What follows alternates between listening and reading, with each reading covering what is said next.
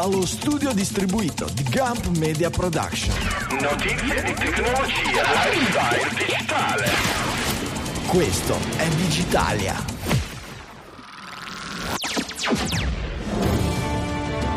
Settimana del primo maggio 2023, Reddit che chiude le API, open source a rischio in Europa, Italia open to meraviglia, ma anche TikTok, fitness, sedie pericolose. Queste e molte altre scaletta per un'ora e mezza dedicata alla notizia, quella digitale, all'italiana.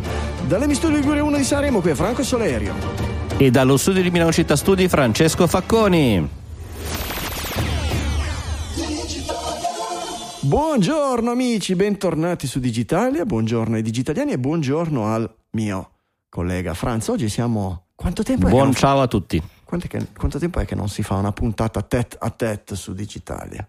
Mamma mia, ma infatti mancava qualcosa, ero lì pronto a dire dallo studio, ma mi aspettavo qualcun altro in mezzo, invece c'è stato allora, questo... Di solito tu sei il terzo. Esatto, quindi ero lì che dicevo, come lo dico? Furbacchio Francesco. Però è bello, dai. Francesco è uno di quelli che nel trenino vogliono sempre fare l'ultimo vagone. non vado avanti a commentare che sennò dobbiamo mettere il bolino explicit. Va bene, allora cominciamo con Reddit. Reddit, novità per le API. Eh, una cosa che non, non, ci saremmo aspettati no? da tutti i tempi delle varie casini di Twitter, di tutti i vari social, quando iniziano a chiudere le API, a dire adesso mettiamo a pagamento, dici però Reddit, vedi, Reddit, vedi, invece Reddit, ma Reddit, eh, e Reddit? Eh, ma Reddit ha scoperto che ha bisogno di soldi per pagare i server. Questa okay. è stata la. È arrivata la bolletta e hanno detto: E mo che facciamo? E eh, a parte la battuta, è abbastanza verosimile, nel senso che sono proprio lamentati di come eh, l'applicazione loro nativa, che comunque non è male, anche se molti redditisti puri diranno: Eh, però la mia applicazione preferita fa questo e quest'altro eh, la loro applicazione gli genera introiti grazie a raccolta di dati, a mostrare i post sponsorizzati, le pubblicità. Tutte le altre, belle o non belle che siano, no, non gli fanno introiti. In questo senso, eh, con un post hanno cercato di eh, dichiarare che a breve diventeranno a pagamento le API, uh-huh. con un pagamento a consumo eh, pare equo per riuscire a gestire il, eh, come dire, il mancato introito. Quindi di fatto eh, non sembra una mossa voluta come quella di Twitter a dare un prezzo di eh, accesso alle API estremamente oneroso anche per poter poi fare applicazioni di terze parti sensate. Più un modo per dire se vuoi usi la mia app e ti sorbisci la pubblicità se vuoi usare quella di qualcun altro quello lì mi darà un pezzo del suo.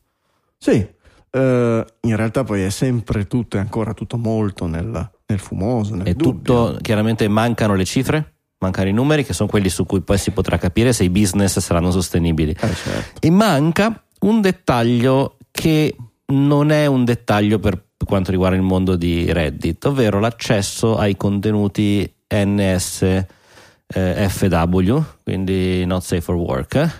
Mm-hmm. Eh, quelli porcellosi, detto, detto in italiano. Ok, insomma. contenuti porcellosi va bene i contenuti porcellosi.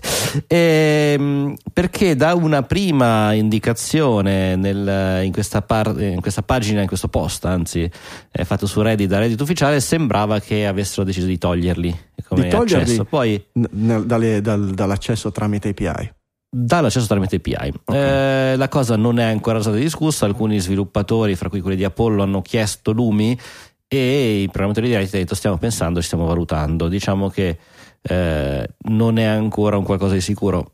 Non è un bel periodo per i contenuti not safe for work eh, su Reddit o porcellosi, come dicevamo prima, eh, perché uno dei siti hosting eh, im, imgur, eh, scusatemi, eh, di immagini ha chiuso la disponibilità a caricare immagini porcellose e che quelli sono il modo in cui venivano generalmente condivise su Reddit. Quindi è un momento di puritanesimo eh, su questo mondo che potrebbe essere positivo o, no, ma questo lo vedremo più avanti nel, nell'intero ecosistema. Preoccupa gli sviluppatori perché altri ambienti, ora Reddit è molto più variegato, variopinto, eccetera, però abbiamo visto, eh, è, è, uno, è rimasto uno dei rifugi per questo tipo di ambienti. Eh, prima di Reddit ricordiamo Tumblr, nel momento in cui Tumblr ha deciso di essere più sponsor friendly, perché poi il motivo per tagliare pornografia e contenuti è sempre adulti, la bolletta del server, quello sì. Eh, sì, la bolletta del eh. server, nel senso me la devo far pagare dai, da, dagli sponsor esatto. e gli sponsor non vogliono essere messi vicino a un certo tipo di contenuti, la maggior parte degli sponsor. E sono scelte, però ehm, fa parte di quel vecchio discorso della allora, Cory Doctorow la chiamava l'inscittificazione dei servizi online. Eh, molto più prosaicamente possiamo definirla come i nodi che vengono al pettine. Mm. Eh, nel senso che nel periodo delle vacche grasse, dei soldi facili e dei finanziamenti a tasso zero, eh, era, eh, era leitmotiv ricorrente andare di fronte a un tecnologo col grano, che è la definizione del venture capitalist fondamentalmente, e dirgli guarda ho inventato una cosa figa che piace alla gente, l'altro mi diceva vabbè ma poi come guadagniamo? Ma non lo so, intanto boh. facciamo un fracco di utenti che poi eventualmente vediamo se proprio non troviamo poi, un altro boh, modo. Li vendiamo i dati o facciamo pubblicità. Eh, se proprio non troviamo un modo vendiamo la pubblicità. Oggi che eh, i nodi vengono al pettina perché soldi ce n'è di meno e bisogna pagare, come dici tu, le bollette, eh, si stringe di più, bisogna aumentare l'introito dai pubblicitari, assumo, no? licenzio 200 ingegneri e sviluppatori, assumo 100 pubblicitari che vanno in giro a cercare sponsor e tutte le volte che i pubblicitari tornano dice ma allora sei andato a parlare con Coca-Cola, sei andato a parlare con BMW, sei andato a parlare... Sì, ma hanno detto che loro sono anche disponibili a investire e a spendere da noi, ma non vogliono questo, ma non vogliono quello. E quindi il, mm. il, il, il, nodo che viene al pettine è sì, va bene, ma tu hai fatto, hai tirato su una marea di utenti con un certo tipo di contenuti, compresi quelli per adulti. Oggi, nel momento in cui tu li togli, non è detto che quella marea di... E sì. Tumblr, Tumblr ha fatto quel percorso lì. Attenzione, non, eh, Reddit Lasciamo perdere Imgur che è appunto il sito di hosting di immagini per i cui sì, lasciamo perdere quel una soluzione, ma parliamo di Reddit e basta. Reddit non ha dichiarato che toglie i contenuti non safe for no, work. Ma ha detto li lascia, li lascia nell'app, già ora non sono accessibili se non erro dal sito sì. web e già sì. questa è una interessante punto ma c'è un motivo, c'è un motivo. Li toglie dall'API. Cosa vuol dire? Vuol dire che lui vuole avere controllo. Vuol dire che vuole do... avere utenti sull'app. Secondo me è un modo per non dimostrare qual è, qual è, la differenza, tra la tua app o il tuo sito e l'app di terze parti? Che tu puoi avere un controllo so, maggiore e dire agli sponsor: vedete, ci sono i contenuti non safe for work, ma noi abbiamo questa serie di dispositivi per fare in modo che se l'utente è profilato in questa maniera, se ha meno di 18 anni, se così eccetera, noi siamo in grado di non fargli vedere il porno. Per cui Oppure questo... possiamo decidere in 448 dopodomani di toglierlo da tutta la piattaforma senza dover andare a chiedere, a cercare, eccetera.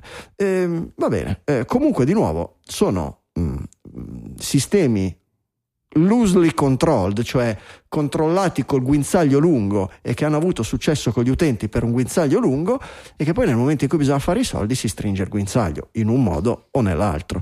Um, Sono piattaforme private che partono dall'idea di tu utente facci quello che vuoi, tanto è tutto sì, esatto, libero, può fare esatto, quello che vuoi esatto. e poi di colpo, ma no, esatto, sai cos'è esatto. casa mia? Esatto. Doctor la eh, chiama l'inscittificazione, ma è lo stesso concetto. Oggi un po' mh, tante delle notizie che abbiamo oggi in scaletta sono, si giocano su questo, su questo filo e sulla risposta, sulla dicotomia tra questi sistemi di grande successo ma chiusi e sistemi aperti. Oggi va di gran moda parlare di alternative, Fediverso, Mastodon e compagnia come un, un, un modo per evitare di finire in questi in questi cul-de-sac come, come questi ambienti a, a, eh, finanziati a venture capital e con questo modello di business, ehm, però mh, mm, i sistemi aperti non sempre, eh, non sempre riescono a rimanere veramente aperti o avviare questo tipo di problemi. Abbiamo quel bel articolo su Gmail che hai messo uh-huh. tu. Mhm. Tu volevi in qualche modo collegarlo anche al discorso del Fediverso. Io non ho capito bene, anche se tu mi hai scritto qualche allora, riga, ma ho detto non voglio capire, voglio che me lo spieghi. Infatti, in infatti ma io sono stato volutamente eh, anti-spoiler nei tuoi confronti. Perché? Ho voluto buttarti di là. Allora, allora, il collegamento, è, argomento... è, collegamento è l'email è il sistema aperto per definizione. Però... È il vecchio Fediverso, del mio punto di vista, esatto. E mm. eh, lo dico, io ho, e si sa, l'ho già detto più volte, ho un mio server di posta personale perché io voglio avere il pieno controllo della posta. Ho un mio dominio di posta nel quale ho il mio indirizzo email, anche se qualcuno prova intanto a scrivermi su ecco Gmail. Perché, ecco perché quando, Ma, ecco perché quando ti mando una mail credo... non mi rispondi mai. Esatto, perché Gmail non la uso. Io ho il mio dominio. No, e... Perché sul tuo server non arrivano, perché tutti i server del mondo congiurano e dicono quello lì è uno Ma spammer. Infatti, adesso ci arrivo. Io okay. ho creduto fin dall'inizio della posta elettronica che avere un indirizzo at libero, at wind, at gmail, at hotmail, quello che volete, mi legasse a un fabbricante, a un produttore, certo. a Google, a Microsoft, a Libero, a chiunque sia. E quindi ho deciso, ok, spendo quei 10 euro all'anno di dominio più lo spazio web, poi a volte è stato ospitato su Gmail la, la mia mail, però me la sono tenuta sotto mio controllo. E eh, in, come fai anche tu, Franco, Fanato, in tante situazioni, questa cosa mi ha permesso di spostare poi l'email dove mi è più comodo da un punto di vista di privacy, servizio, controllo e in questo momento ho deciso di avere un server mio. In passato ero su Gmail, Mm, for, for, workspace, eccetera. Eh, ho notato che effettivamente nell'ultimo periodo, eh, molte volte che mando un'email, anche se sono risposte a thread o risposte di risposte di risposte, quindi eh, persone con le quali ho dialogato parecchio, Gmail decide di buttare la mia mail in spam comunque. E questa cosa che, come dire, mi, mi stavo dicendo cosa ho fatto di male, quindi vai a controllare i record, vai a controllare le blacklist, vai a controllare tutte queste cose pare che sia invece proprio un'abitudine di Gmail mm. perché cercando su Reddit cercando per l'appunto usando chiaramente la sua app nativa eh, cercando in giro per i vari forum e eh, anche su tutta nota che è una eh, piattaforma di mail alternativa fra l'altro mm-hmm. salta fuori come sia abitudine di Gmail filtrare qualsiasi cosa non arrivi da Gmail stessa o eventualmente da Exchange quindi dal mondo Microsoft tutto il resto è per definizione spam, un po' perché una volta c'erano i record cifrati, dovevi avere l'SMTP tuo, eh, i DKIM, eh, i SPF, lo visto che tutte queste cose sono eh, eh, Lantani. Visto che tutte queste cose sono gestibili anche dagli spammer ormai, Gmail mm. ha detto: Vabbè, se è un mio cliente, bene, se no, vuol dire se uno non ha Gmail vuol dire che non è nessuno e quindi buona. E quindi ri- anche qui rischio di inscittificazione perché quindi, un servizio att- eh, open... attenzione, eh. di inscittificazione del Fediverso ed era lì che volevo arrivare perché eh. il tema mm. non è legato all'email. Già mi, mi, angoscia questa cosa che io non possa gestire il mio server di posta. Beh, ce n'è già ma abbastanza. che debba per forza finire su Google. Ce n'è già abbastanza.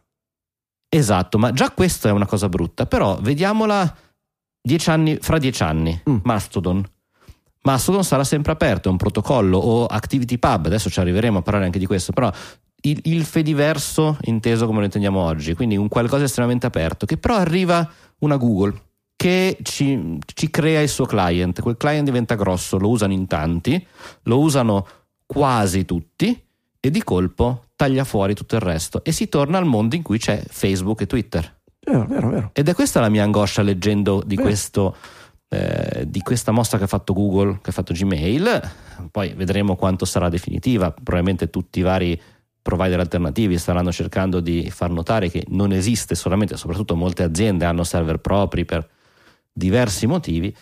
Eh, però insomma speriamo che questo non sia un... Sì, è comunque un rischio, hai, hai, hai perfettamente oh. ragione. Nel momento in cui un, un, un, un'entità grossa tende a avere una, una, porzione rilevante anche di un ambiente open, è il discorso che facevamo per Apple e Spotify nel mondo del podcasting, che eh, esatto. eh, pur nella loro eh, difficoltà per altri motivi a, a, avere un successo, una rilevanza in termini economici, No, ricordiamoci il concetto di, di, di, di, non puoi monetizzare il network, eh, ma il, il, il, il il problema grosso è che nel momento in cui avessero veramente successo, non sarebbe un successo per il sistema open per il momento, per, per il, Bravissimo, per, per ma... il podcasting come abbiamo imparato ad apprezzarlo. Stessa cosa. È come se una Spotify ti lasciasse sì. ascoltare i podcast esterni o una Apple Podcast, ti lasciasse ascoltare quelli dall'RSS,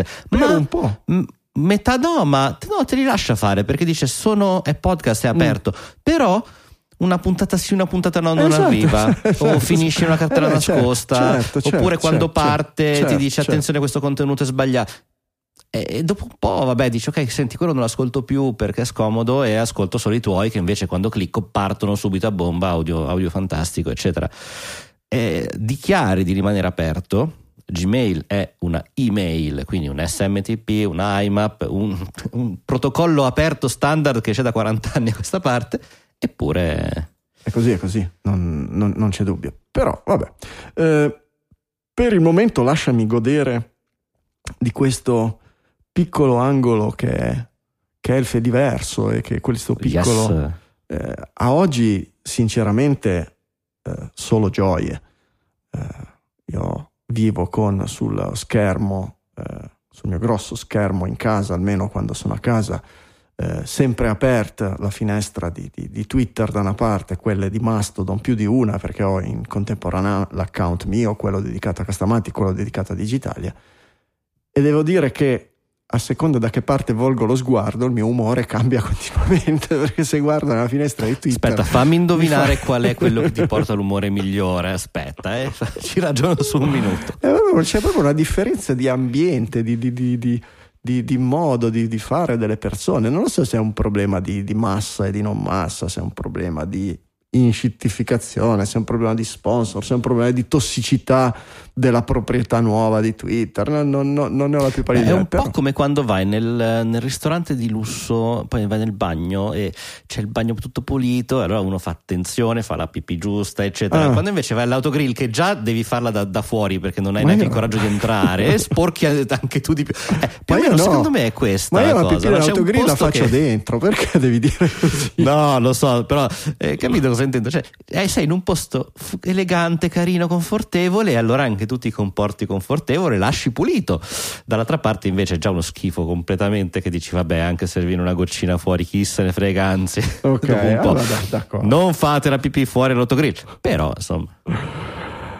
Vi ricordiamo, già che siamo qui, vi ricordiamo i nostri contatti, Digitali FM at mastodon.1 è l'account generale della trasmissione, Franco Solerio at mastodon.social, mdsola at livello segreto.it sono i nostri su istanze diverse, ma tutte che si parlano, noi ci vediamo tranquillamente gli uni con gli altri sul, nel Fediverso e tutti gli, con gli ascoltatori che vogliono partecipare e scambiare un po' di notizie, sto lavorando, anzi no, non sto lavorando, sto raccogliendo le idee, lavorare è già, è già una fase molto successiva, sto raccogliendo le idee, eh, le idee sul... Ehm, modo di spostare anche il bocchettone delle notizie digitali underscore BC al momento è su Twitter, lì arrivano tutte le notizie che prendiamo in considerazione durante la settimana per l'inclusione o meno su Digitalia troveremo il modo di buttarvele anche su Masta. C'è il modo, ho già capito che c'è, devo solo mettermi lì a studiare e, e, e, e mettere in pratica la cosa. Cos'altro hai da fare nelle tue giornate? Ah, guarda, poco, poco, niente, praticamente niente. ho appena fatto un trapianto di cuore, un trapianto di cuore a Castamatic. Eh, stanno, sta um, andando in, come si chiama, in sunsetting il sistema che, mm, che, gestisce il nodo Lightning attraverso cui si fanno tutte le transazioni value for value perché era una cosa temporanea messa su da Podcast Index e bontà loro finanziato direttamente dalla, dalla, da, da, da Podcast Index per cui ha 500 dollari al mese.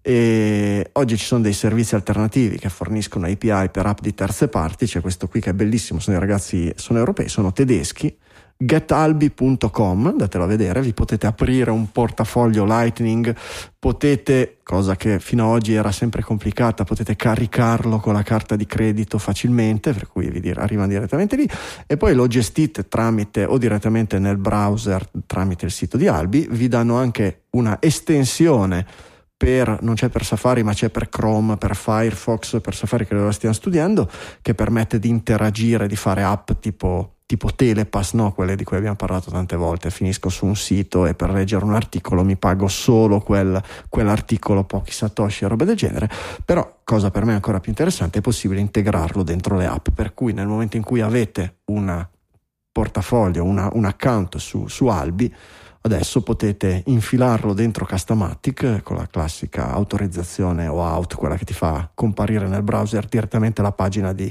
di Albi dove fate la login e dite sì do a Castamatic questo tipo di permessi. Dopodiché tutti i boost, lo stream, tutte le robe che fa Digitalia per ascoltare podcast con, e contribuire con i meccanismi del podcasting 2.0 avvengono sul vostro portafoglio di Albi, sull'account di Albi, senza che il signor Customatic debba assolutamente fare niente, vedere i vostri soldi o avere qualsiasi cosa, anche se Customatic va a gambe all'aria, podcasting va, va a gambe all'aria, finché avete il vostro account su Albi, accedete a quello e fate quello che volete con i vostri soldi, li spostate da un'altra parte, eccetera, eccetera. Per me è certamente un sollievo, è un'azienda. E quando la potremo provare questa versione nuova? Eh, oggi è, è, uscita oggi la beta già con, la, con, con Albi integrato e con i meccanismi automatici di migrazione, per cui se aprite un account su Albi potete anche, si può anche fare da direttamente dentro l'app quando l'app chiede la login entrate sulla cosa di Albi dice fai la login ma se non hai la login puoi registrarti lì ma più, più comodo farlo certamente dal computer perché magari chiede qualche dato.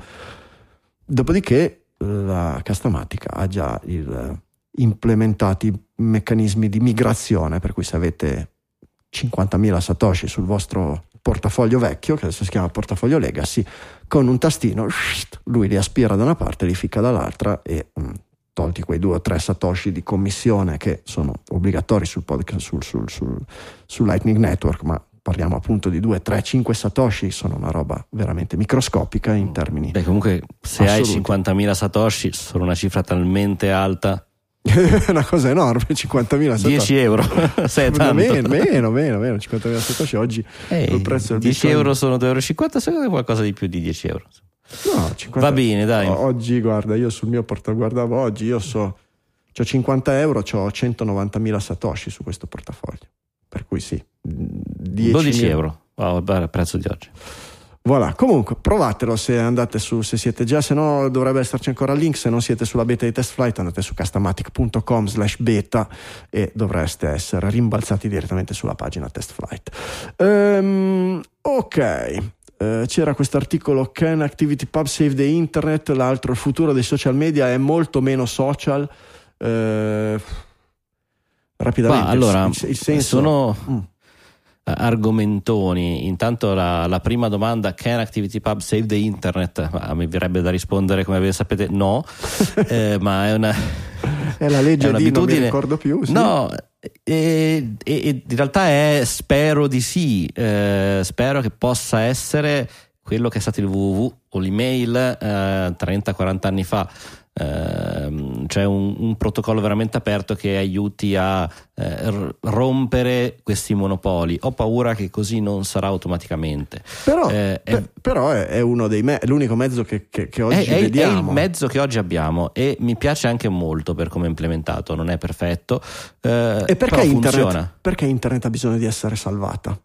Perché poi nella, nella domanda il concetto è, è il problema. E, e torniamo al discorso di Gmail e torniamo al discorso che oggi le notizie passano tutte su uno, due o tre social network. Social network Ti poi, ricordi? Qualche, eh, anno fa il, il, qualche anno fa il dramma, il pericolo eh, era la balcanizzazione, no? che dava una dava un'idea di è colpa, stra- è colpa dello straniero. Ecco, se la Cina inizia a mettersi dietro suo, al suo Great Firewall, se la Russia inizia a mettersi dietro alla sua cortina di ferro elettronica, se ogni paese con una, ogni dittatura un po' grossa si fa la sua internet e si stacca o filtra molto la comunicazione, internet non ha più senso di essere perché non è più la rete delle reti. In realtà, e questo è successo quindi? È un po' successo, ma oggi eh. la balcanizzazione ce la stiamo facendo noi occidentali da sole, semplicemente non è più una balcanizzazione politica, sì, è, una, abbiamo balcani- preso noi è una balcanizzazione dire... economica ma anche fisica. Pensare sì, di dire eh. eh, TikTok è bannato è esattamente eh certo, quello che certo, i cinesi hanno eh sempre certo. fatto su Facebook. Sì, ma anche eh... Gmail dire io le email che arrivano dal server di Francesco non le voglio è la stessa cosa. O, o, oppure, oppure Elon Musk che dice io i post di Substack su Twitter non ce li voglio. È sempre balcanizzazione. Eh? Noi pensavamo che internet fosse un posto dove tutti potevano parlare con tutti.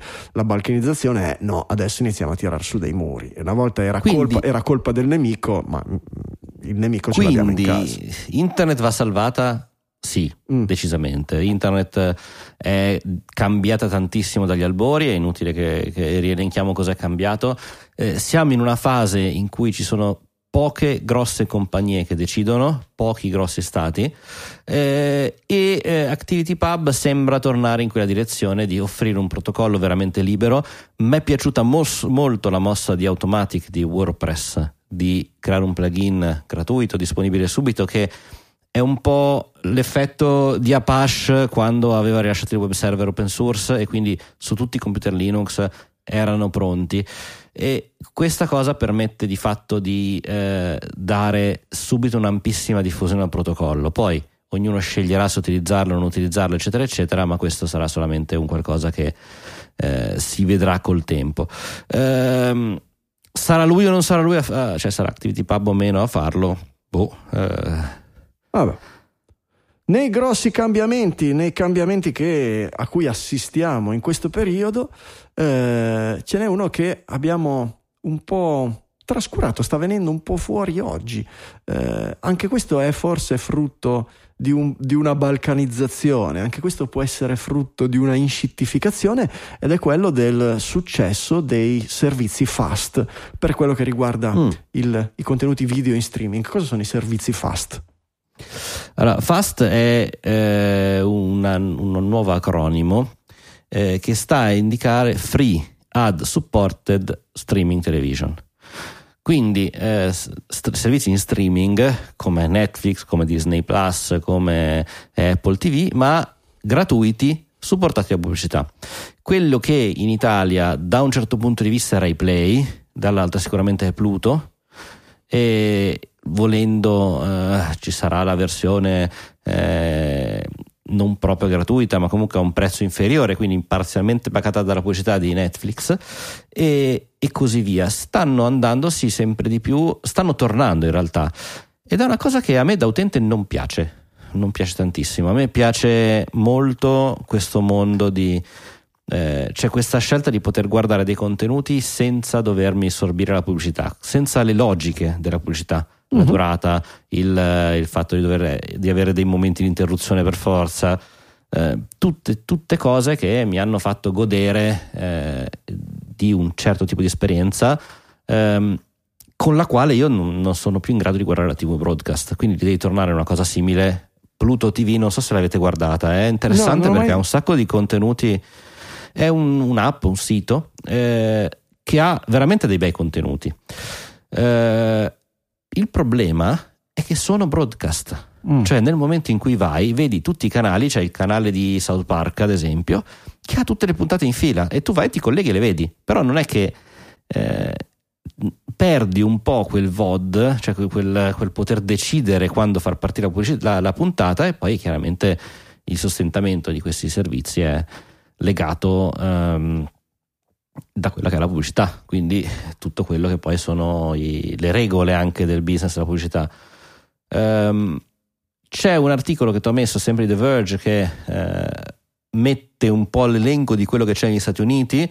Sappiamo bene che l'Europa e l'Italia sono un filino diverse, però intanto Pluto sicuramente è disponibile da tutte le parti e l'elenco è abbastanza lunghetto. Per cui, eh, come dire, sta spostandosi in quella direzione. Forse perché ehm, dicevamo una volta, ah, pagavo 50 euro di Sky, adesso ne pago 9 di Netflix. C'è adesso una... ne pago 9 di Netflix, 9 di, di, di Disney, 9 di Apple. Ci eccetera. sono tanti motivi, ci sono tanti motivi. Uno il motivo è anche quello di fatica da un certo tipo di, un certo tipo di utenza.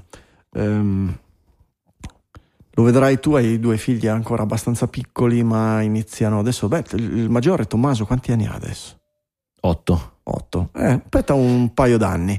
Ehm, gli adolescenti oggi hanno un modo di usufruire dei contenuti multimediali eh, molto particolare, bizzarro per noi, in parallelo, tanti contenuti a bassa rilevanza, a cui danno poca attenzione, magari la serie uh-huh. TV la guardano 18 volte, le stesse puntate le guardano 18 volte e tutte le 18 volte le guardano superficialmente perché gli piace più o meno, gli piacciono i personaggi, gli piacciono le ambientazioni, gli piace un po' la storia, ma in realtà lo fanno mentre stanno ehm, guardando qualche cosa su Instagram e contemporaneamente stanno ascoltando la musica dal telefono e soprattutto messaggiando quello che hanno, quello che hanno eh, Oggi questi servizi fondamentalmente stanno iniziando a entrare in competizione l'uno con l'altro con questi meccanismi di multitasking, cioè gli adolescenti vogliono guardare le serie tv, ma contemporaneamente vogliono molto di più restare in contatto con i loro coetanei come noi uccidevamo i nostri genitori per avere il motorino perché era l'unico modo di uscire mm. e di vederci con i nostri coetanei e loro del motorino non gli frega niente perché ce li hanno su Whatsapp però su Whatsapp, su Instagram hanno la fear of missing out per cui in questi gruppi, nelle chat one on one e nei gruppi eh, hanno una presenza pressoché costante questo è una cosa che è molto distraente quando devono fare qualcosa di mm, serio, di fare i compiti, compiti per la scuola, esatto. robe del genere. Ma è molto distraente anche quando, che ne so, eh, Netflix li vuole tenere attaccati a, quella cosa lì, perché alla fine dei conti non riesce, se, se, durante una puntata di una serie TV devi leggere 40 messaggi che ti arrivano su una chat di, di, di di compagni, di, di compagni, di, scuola, non riesci a seguire la puntata e quindi la puntata la guardi 18 volte e quando è finita la puntata che cosa fai? Ne guardi un'altra la stessa serie e quando finisce la serie che cosa fai? Ricominci la stessa serie perché? Perché non hai il tempo e alla fine dei conti non te ne frega così abbastanza da cercare un'altra serie che ti interessi, che ti piace, ok? Per cui, per, per cui, questa fatica, quello che per, per, la generazione precedente era un plus, dire basta, non sono più condannato al palinsesto che decide Canale 5, ma mi scelgo io cosa guardare. Oggi div- è un controsenso, ma oggi diventa controproducente, è una fatica e il, il flusso continuo del palinsesto se non è quello della RAI deciso via le Mazzini, ma è quello del, del, di, di, di, un, di, un, canale con un tipo di, programmazione che può interessare, eccetera, è molto meglio per certi versi, perché io so che arrivo a casa da scuola, sono stanco, mangio veloce perché tanto oggi da scuola si esce alle due e mezza. La prima cosa che devo fare è continuare a essere in contatto con i miei compagni con cui mi sono appena salutato a scuola. E cosa faccio per avere quel sottofondo, quella compagnia? Attacco un canale in streaming, un canale in streaming continuo come quelli che dicevi tu, che mi danno i contenuti, magari gli stessi che guardano anche i miei compagni, così ne parliamo. Insomma, è, una, è, è il flusso e il riflusso. Credo che questo continui. È un ritorno alla TV generalista. Non necessariamente anche. generalista, perché il canale può essere no, no, anche beh, monotematico. Chiaro, I canali sono di più, ma. Eh... Il canale, anzi, spesso è monotematico. Mm, no, cioè, film e serie tv di vampiri eh, innamorati alla mattina alla sera. No, mamma mia. Eh, mamma mia però oggi eh. se vuoi fare i miliardi devi fare que- que- quei contenuti lì perché i, i così guarda quei contenuti lì. Eh, amici da diretta vi ci perdete un attimo perché devo fare un reboot del, del, del, del server della diretta che per qualche motivo non ce la fa più ecco. E Okay. Siamo soli, Francesco. Siamo soli con quei. Bellissimo, possiamo parlare mille... male. No, sono rientrati, eccoli. no, cioè, più che altro c'è quel, qualche, qualche, migliaio di ascoltatori che, che, che, ci ascolta poi in podcasting. A quelli lì non possiamo scappare. Esatto. Lo sai che non tagliamo Il, niente. Mm.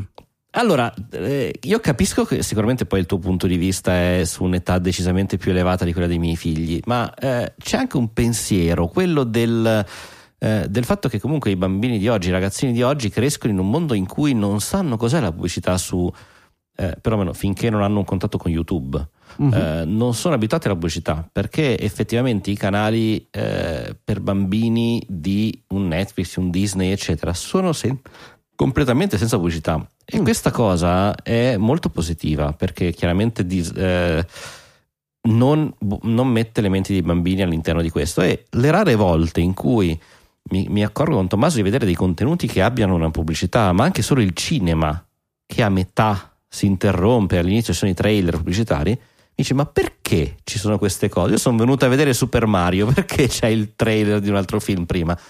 Ed è un'ottima domanda, per cui eh, non lo so, è un... È in un'età però in cui si fa ancora quelle domande.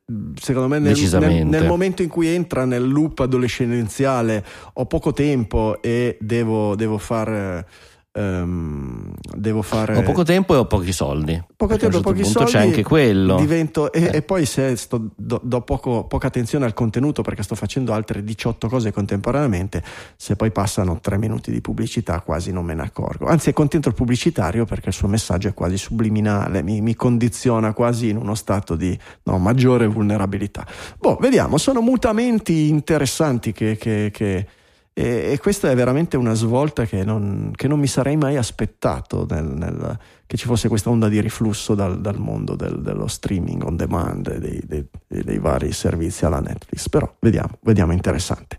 Um, mi lasciate Due minuti per ringraziare il nostro sponsor squarespace.com, una soluzione completa per creare e gestire il tuo sito internet. Squarespace è facile da usare, non hai bisogno di installare plugin, vi basta trascinare eh, gli elementi desiderati dal pannello di controllo direttamente sulle pagine, immagini, gallerie, portfolio, mappe, player video, tutto quello che volete lo mettete esattamente nella posizione in cui comparirà eh, ai visitatori del vostro sito. E poi è fully managed, che significa che non c'è da preoccuparsi di aggiornamenti, bug fix, eh, protezione da piratazzi, script key svari. Lo staff di Squarespace si occupa di tutta la manutenzione di tutti gli update per noi e inoltre Squarespace include, cioè, include strumenti per la, creaz- per la creazione e la realizzazione di negozi online completi, tant'è che centinaia di migliaia di negozi online oggi usano Squarespace come pi- propria piattaforma. Eh, ci sono ovviamente tutti i classici elementi, la gestione de, de, del carrello, il magazzino, gli ordini, la carta di credito, le comunicazioni via email con, con i clienti, tutto quello che ci aspettiamo da un servizio di eh, negozio online. E poi ehm, supporto utenti 24 ore su 24, 7 giorni su 7, risponde direttamente da un ufficio Squarespace, per cui non è un call center in giro per il mondo con delle risposte preimpostate, ma è un dipendente di Squarespace che lavora nell'ufficio a fianco a quello degli sviluppatori. Qualsiasi problema, che sia semplicissimo o complicatissimo, sono lì per rispondervi, sia che siate utenti paganti, sia che siate in trial gratuita, perché sì, c'è la trial gratuita ed è una trial gratuita che non vi dà sorprese perché vi iscrivete digita- eh, squarespace.com slash digitalia vi iscrivete senza mettere carta di credito sistemi di pagamento niente nel momento in cui scade non c'è nessun addebito nessuna sorpresa ma la sorpresa è nel momento in cui decidete che fa per voi. La sorpresa si chiama Digitalia, voi dovete ricordarvi di aver ascoltato e sentito parlare di Squarespace su Digitalia perché Digitalia è anche il codice coupon che vi dà diritto al 10% di sconto sul prezzo del primo anno di abbonamento o sul prezzo del primo anno di un nome di dominio perché Squarespace vi permette anche di acquistare, di scegliere, di trovare, di acquistare il nome di dominio che desiderate. Per cui ricordatevi Digitalia 10% di sconto, il codice coupon su Squarespace, 10% di sconto sul primo anno di abbonamento. Grazie Squarespace per aver sponsorizzato anche questa puntata di Digitalia.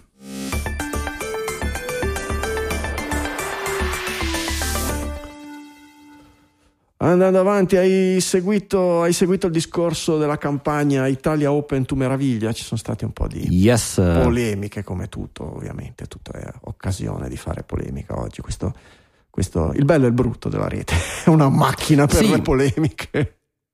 Allora, beh, intanto le polemiche sono arrivate eh, molto velocemente in una fase ancora in cui probabilmente non era così necessario, ma da lì c'è stata poi una valanga di meme, di polemiche sempre più divertenti. Vediamo un po' di riassumere.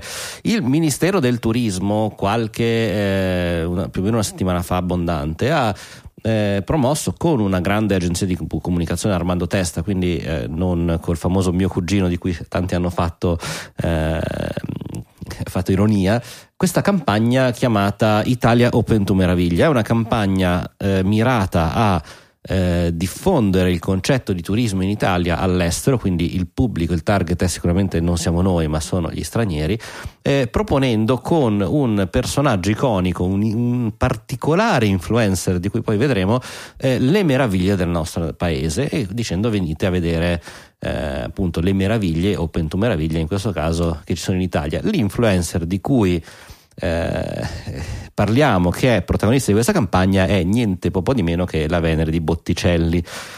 Eh, da qui iniziano ad esserci un po' di cose che sono andate eh, storte al netto vabbè, della polemica sui soldi che servono poi di fatto per pagare affissioni, banner, eh, passaggi dei video ne, negli aeroporti e così via.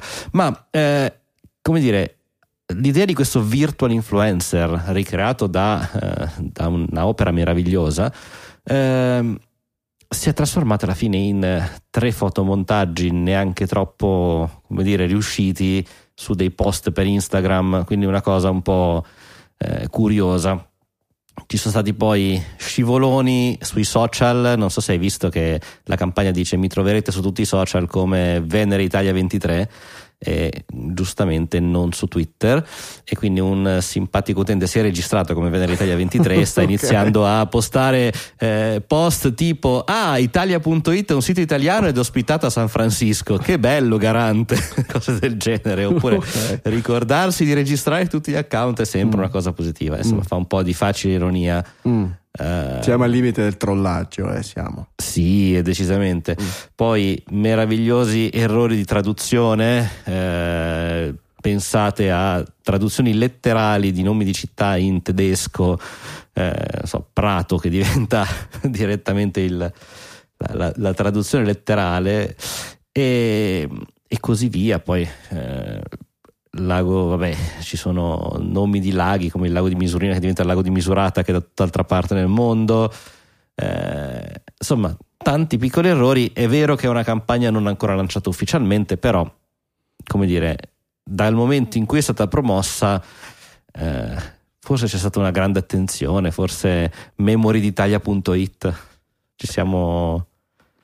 Non lo so, eh, Diciamo che qualche scivolone è stato fatto, non sono degli scivoloni così drammatici. Devo... Dobbiamo riconoscere però che in Italia abbiamo un atteggiamento, ecco, non, non necessariamente positivo. Nel momento in cui qualcuno fa qualcosa, automaticamente esatto. si trova di fronte a il, il, il, chi, è, chi, ha, chi, è, chi, ha, vinto questo appalto e si è messo a lavoro per la realizzazione di questa cosa è lo studio testa.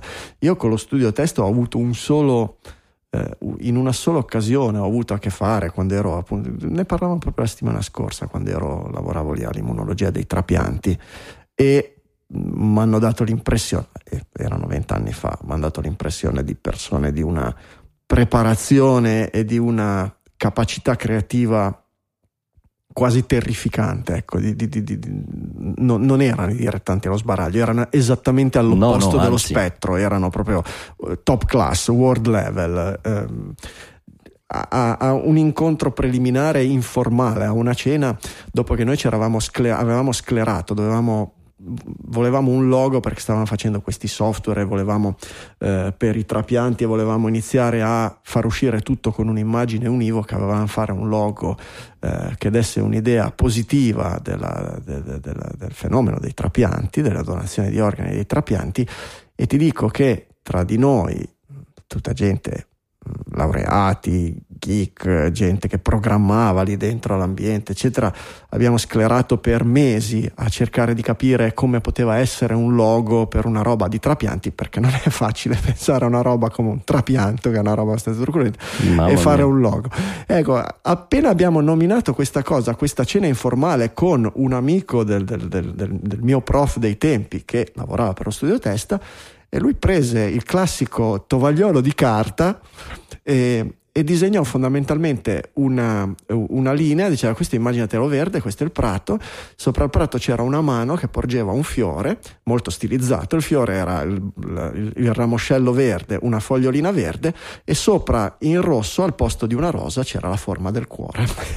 era, cioè, è una cosa che quando l'ha, l'ha fatto in due secondi ci sono venuti i brividi a pensare a quanto cacchio era facile e quanto però ecco, eh, ci vuole è un sempre certo facile esatto, se lo vedi fare fare esatto, da uno bravo. Esatto, eh. Esattamente. E non so, poi era il periodo in cui io mi sono allontanato da quell'ambiente lì, non so se poi quel logo è diventato veramente, è stato utilizzato, implementato, migliorato in qualche modo, però ecco, mm, l'unica volta che ho avuto a che fare con lo studio testa ho visto dei professionisti e e quindi, boh, poi tu oggi mi dici che questo, questa campagna non è ancora neanche stata lanciata ufficialmente, magari hanno fatto dei lanci parziali per testare sì, il terreno. era la, se non mi sbaglio, il, boh. il, primo video uscito era nella fase di presentazione della campagna, ma non okay. di realizzazione. Okay. Eh, diciamo che, ecco, forse una campagna, ecco, e questa è la, la pecca, eh, se, proprio, se, proprio, dobbiamo trovarla, eh, non, non, voglio essere, stavo solo elencando prima tutto quello che si è visto in giro in questi giorni, ma se vogliamo essere, eh, come dire,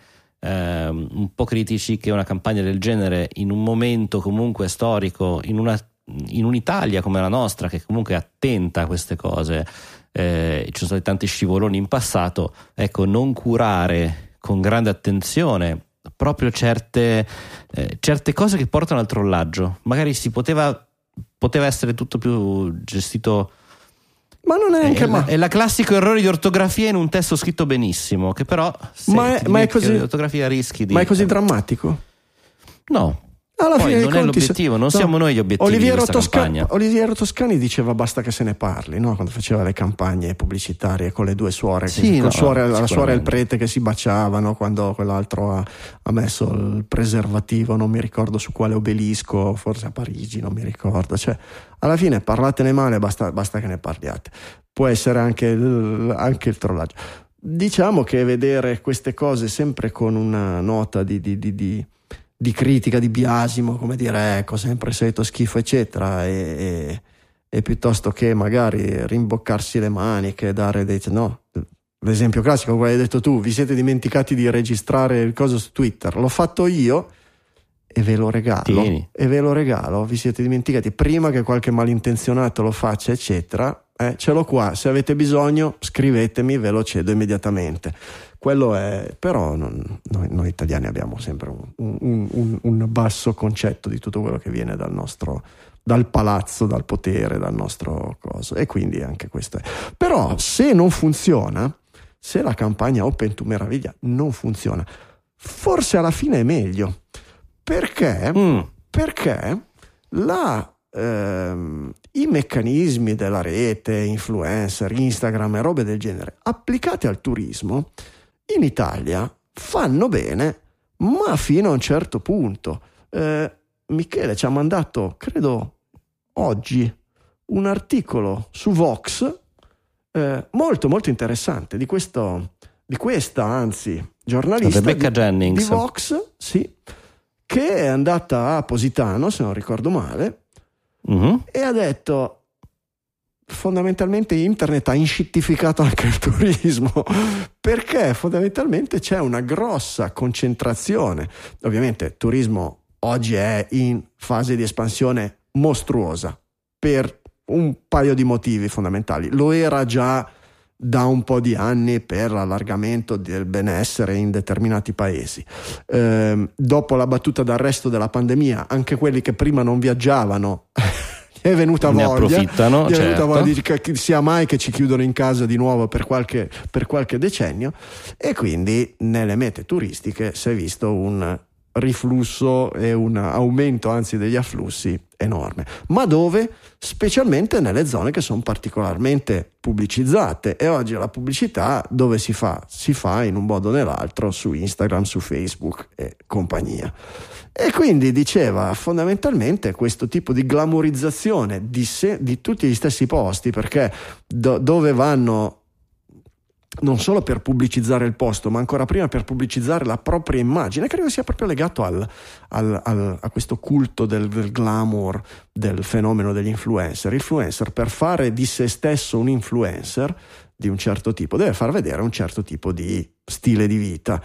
E questo stile di vita comprende la foto fatta a Portocervo, a Positano, di fronte al monumento particolare, eccetera, che poi è una foto, è un turismo mordi e fuggi, però tende ad aumentare enormemente il turismo, ma tutto negli stessi posti. Per cui con i meccanismi che abbiamo visto, eh, questo ovviamente non, non dipende solo e unicamente da questo, ma contribuisce a esasperare un problema che abbiamo già visto di, no, di, di, di eh, concentrazione fondamentalmente. Abbiamo parlato qualche tempo fa di Venezia che voleva fare gli accessi a numero chiuso, alle Cinque uh-huh. Terre so che stanno studiando dei meccanismi del genere perché a un certo punto la Terra si sgretola fondamentalmente oltre un certo numero di accessi, oltre a peggiorare l'esperienza dei singoli turisti c'è anche proprio un rischio di... di, di, di Io sono stato nel Grossetano in questi giorni.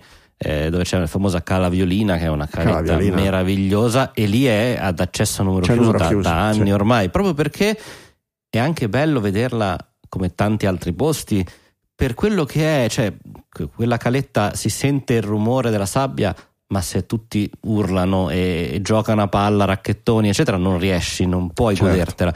Per cui da una parte è giusto, eh, dall'altra, ecco, questo articolo di Rebecca, eh, lei è andata a visitare Positano, nello specifico, chiamandola la capitale del mondo di Instagram, perché lei è si così. è fatta un'idea prima di partire, americana, di un posto per le foto che ha visto su Instagram, per le foto degli influencer, quindi questa meraviglia patinata sempre col sole, sempre in ordine, con eh, foto scattate da questi eh, hotel, piscine meravigliose, per poi trovarsi lì e dire sì, io però sono una giornalista, l'albergone non riesco a permettermelo, quindi sarà in un Airbnb che avrà il lavandino mezzo scrostato, forse non è quello esattamente quello che mi aspetto e l'esperienza IRL in real life, cioè nella vita vera, non è stata forse la stessa. E in questo senso ci si è trovata probabilmente delusa sì, da vedi... quella che comunque è una meraviglia, Positano è un posto splendido, quindi non è...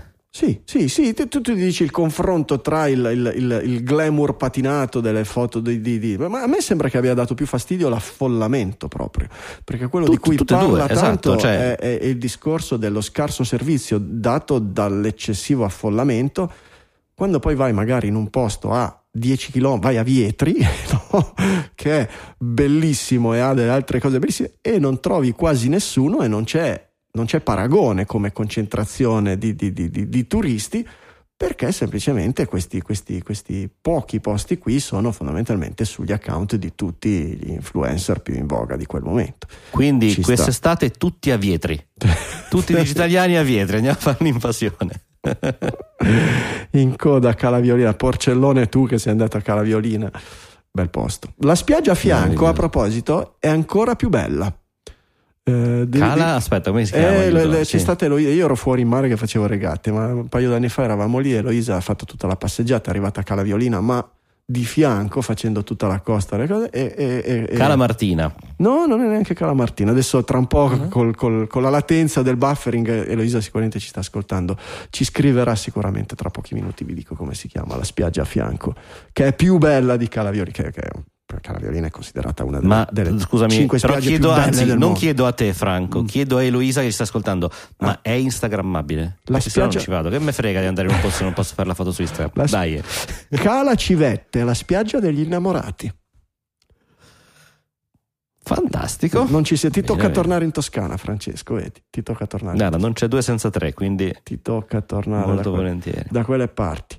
Eh, open source. Open source a rischio in Europa. Una legge potrebbe rendere responsabili i programmatori per il codice non sicuro. Il um, Cyber Resilience Act o CRA. Mm-hmm eh, è questa legge che è in discussione in fase di proposta, cioè manca ancora un mesetto prima di portarla agli emendamenti e poi iniziare la discussione, quindi mm. siamo nel classico iter legislativo, ma eh, sta eh, una legge che nasce con un, una buona intenzione, quella di responsabilizzare i produttori software nella eh, consegna di prodotti che siano sicuri. No, noi abbiamo spesso detto: ah, il router che arriva, la password default che admin, admin nessuno la cambia. Eh, l'idea è se ci sono vulnerabilità, se ci sono rischi di, per la sicurezza, risch, rischiano di diventare responsabili i produttori del software. E fin qui l'idea è molto buona. Il problema è che eh, se ne sono accorte in particolare la Python Software Foundation, ma anche altre fondazioni famose nel software libero come la Clips Foundation eh, e, e, molte altre. Eh, il modo in cui viene definita eh, e viene scritta questa legge dà eh, rischio che i programmatori open source siano responsabili di quello che viene fatto con il loro software. Ehm, una persona fisica o giuridica diversa dal fabbricante, dall'importatore o distributore che effettua una modifica sostanziale del prodotto con elementi digitali è considerato un fabbricante ai fini del regolamento. E questa frase io non sono poi chiaramente un giurista e questo chiedo a eh, chi è più esperto di noi, ma evidentemente alla Python Software Foundation lo sono, eh, sembra appunto avere questo rischio. No? E, mm, la, la, Python Software Foundation, Python è uno dei linguaggi più utilizzati, soprattutto in un certo tipo di mondo open source, quindi open source, e, e in questo senso eh, loro dicono non è che chiunque usi Python poi a quel punto se c'è un problema di sicurezza, se c'è un problema è colpa nostra. Noi stiamo guadagnando certo. perché di fatto la Python Software Foundation organizza convegni, è una fondazione senza scopo di lucro, ma incassa grazie a delle sponsorizzazioni, eccetera, soldi che utilizza poi per pagare lo sviluppo. Dice, noi non è che grazie a questo diventiamo quindi lucro per quello che è questo regolamento e quindi responsabili di qualsiasi software, di qualsiasi prodotto che ti arriva in casa e contiene Python, quindi tutti, eccetera, eccetera.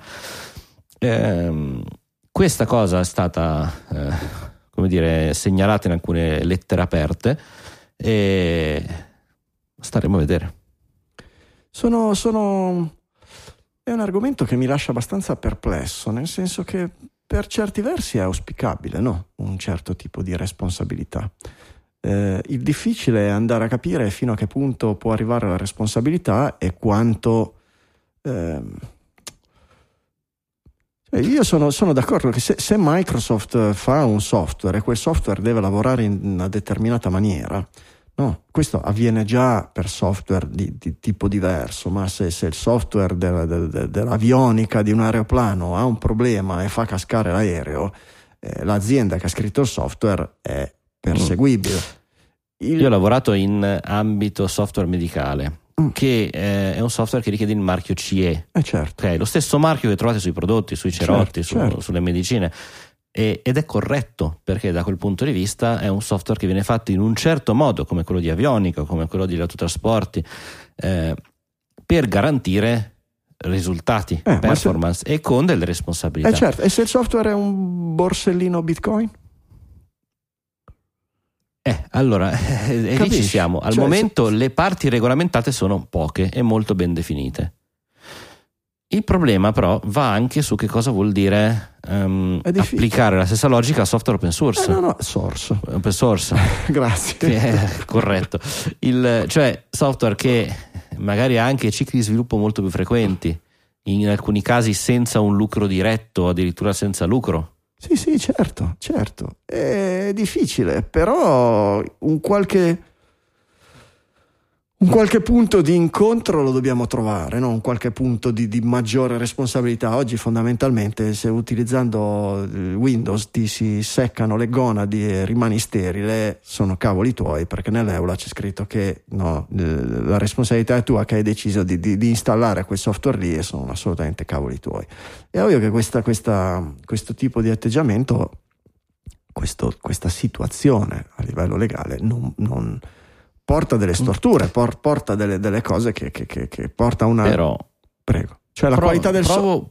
Prego, va. Eh no, scusami, provo, provo a, a, darti eh, Windows, nel momento in cui lo compri, uh-huh. non sai, lo abbiamo detto spesso, come è fatto dentro. Certo. Per cui devi fidare di Microsoft. Ecco, ok, ok. Nel momento in cui prendi okay. un, un, codice open source nel, per la sua okay. stessa definizione, ecco, non stiamo quindi parlando di un software free, eh, okay, un software in cui hai sorgente in quanto fabbricante, okay, noi dobbiamo sempre dire: Ah, che bello il kernel di Linux. Se voglio, me lo leggo. Poi mi piace questa, lo legge, mi se piace, lo installa. Mi piace questa soluzione, nel senso che se tu, tu fabbricante, se, se tu vendi una scatola chiusa e quindi l'utente non può guardarci dentro, devi garantire che funziona in una determinata maniera.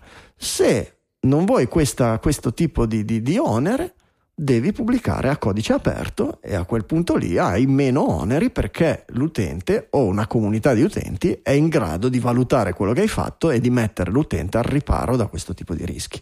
In questo senso, non, non, in questo senso qui ci sta di fare una legge più severa ma con una specie di lascia passare per il...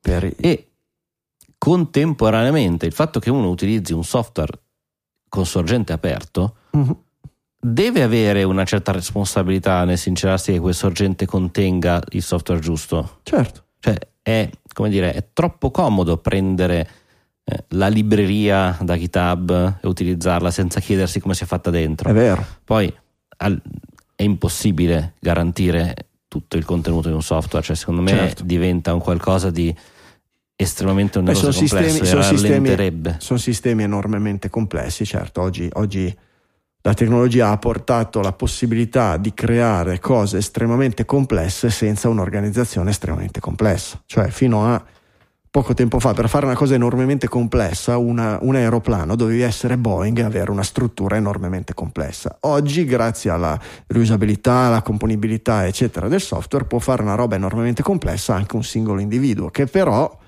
difficilmente può avere il controllo totale su tutta la complessità e quindi escludere un certo tipo di o, o, garantire un certo tipo di sicurezza o cose.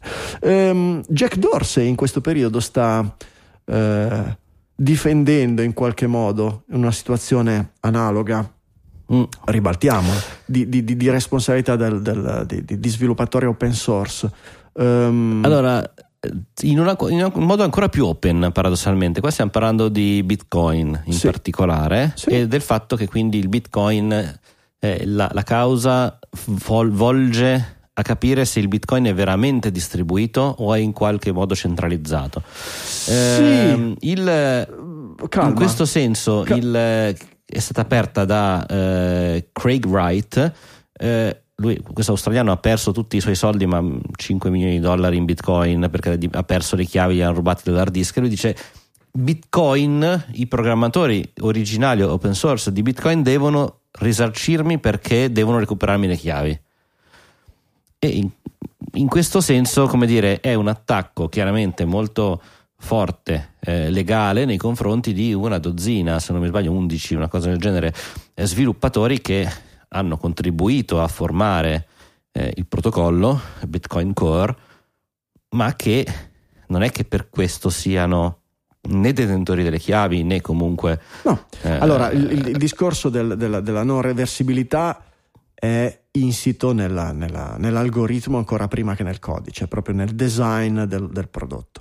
Eh, il personaggio è già particolare. Craig Wright è quel personaggio che dal 2015-16 sostiene di essere Satoshi Nakamoto, te lo ricordi? Ne abbiamo già parlato su Digitalia un po' di tempo. E quindi si può autodenunciare da un certo punto di vista. Non solo, ecco, già il fatto che lui eh. oggi critichi e, e faccia causa agli eh, sviluppatori poi del codice del, del, del, del demone, del, del, server Bitcoin che oggi è distribuito e che oggi viene utilizzato, eh, fondamentalmente è come dire no, non mm. sono Nato- Satoshi Nakamoto, cioè in qualche modo è, è, cioè, una, una, persona che si mette contro a questo tipo di concetto e dice no, il bitcoin non dovrebbe essere progettato così, non dovrebbe avere, è sbagliato che abbia un meccanismo di irreversibilità eccetera, vuol dire che anche filosoficamente non può essere Satoshi Nakamoto perché il, il, il white paper di bitcoin parlava proprio di un sistema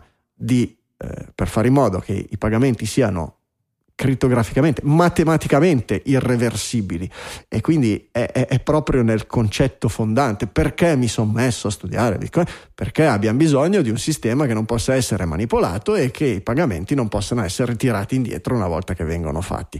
E quindi già uno che va a fare una causa e dice no, vi faccio causa perché Bitcoin dovrebbe essere reversibile perché voglio i miei soldi indietro, già ti dice sono... Faccio causa ai programmatori Bitcoin, ma tu non sei Satoshi eh, forse sì. È un pallonaro, fondamentalmente è un pallonaro. E oggi eh, fa la problema... causa non solo agli sviluppatori, ma fa la causa anche al sistema. Eh. Dice se alla fine dei conti il consensus avviene tramite n entità che sono molto consolidate, perché oggi il mining fondamentalmente è consolidato in mh, non, po- non, pochissime, ma abbastanza poche entità, dice basta che il 50% di loro decidano e si può fare un rollback e ricominciare da un mo- momento della catena antecedente a quando mi sono stati fregati i soldi e quindi mi ridanno i soldi e si riparte di lì. Però ecco... Eh. ecco. Il problema di tutto questo, però, Franco, è che noi stiamo ridendo di questo personaggio che sembra essere abbastanza così, che ci sta a provare però il, il, caso è stato aperto, eh, certo. eh, è stato eh, dismissed, cioè hanno detto no, vabbè, non ha senso il caso, finché però la Corte d'Appello inglese ha annullato la decisione, quindi in questo momento il caso è di nuovo aperto e dovrebbe eh, andare a processo nel 2024, quindi eh, noi l'abbiamo vista come uno che sì, vabbè, dai, fa il briga, eh, però i giudici invece stanno andando avanti su un processo quindi siamo a un processo su una, un processo che è stato annullato e quindi rischiano questi programmatori perché il vero dubbio è se Bitcoin sia decentrato o no. Certo. E in effetti anche qui è un qualcosa che è in mano a quanti?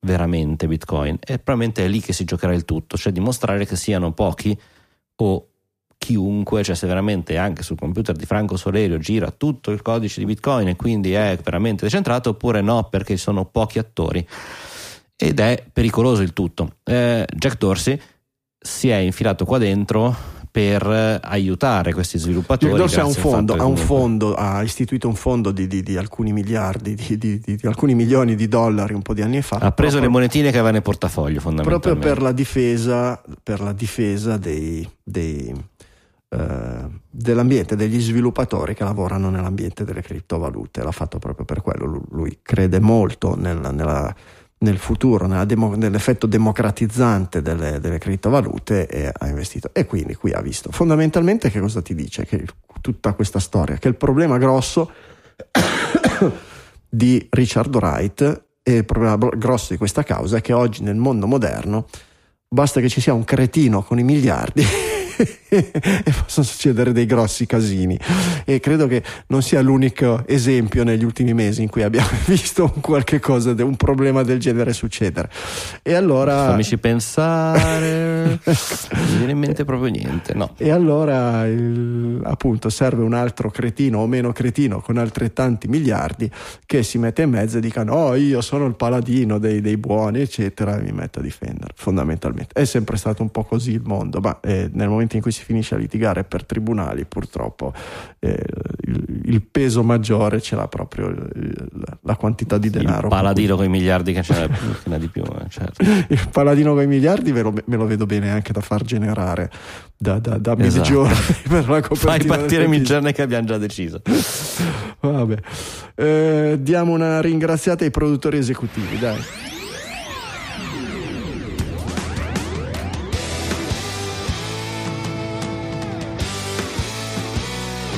Produttori, produttori esecutivi la linfa vitale di Digitalia che si sostiene con un po' con gli sponsor ma soprattutto con le donazioni dei nostri, dei nostri ascoltatori. Ricordiamo che assimiliamo Digitalia a una trial gratuita proprio come il software, ve lo diamo gratis, vogliamo che lo ascoltiate gratis, che lo proviate, che lo assaggiate, che vi piaccia, ma nel momento in cui vi piace vi chiediamo di contribuire volontariamente. Noi non vi obblighiamo né a una cifra né a una cadenza, ma vi chiediamo di contribuire economicamente. Nel mondo del podcasting 2.0 si chiama value for value, come quello dei cestini di fragole al bordo della strada senza un sorvegliante, voi prendete il cestino e lasciate 10 euro, perché c'è scritto 10 euro lì sul cestino e siete voi i primi primi antisociali a prendere le fragole senza lasciare 10 euro nel cestino.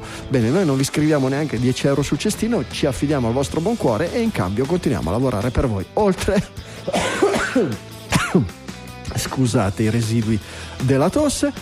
Oltre a ringraziarvi in ogni puntata, come farà adesso Franz, per darmi un pochino di Respiro. Respiro, bravissimo Franco. Allora iniziamo a ringraziare i produttori con eh, coloro che ci mandano i Satoshi tramite il value for value delle varie applicazioni, fra cui Castamatic, Alessandro Varesi con 1337 Satoshi, Capitan Harlock, vai col dito?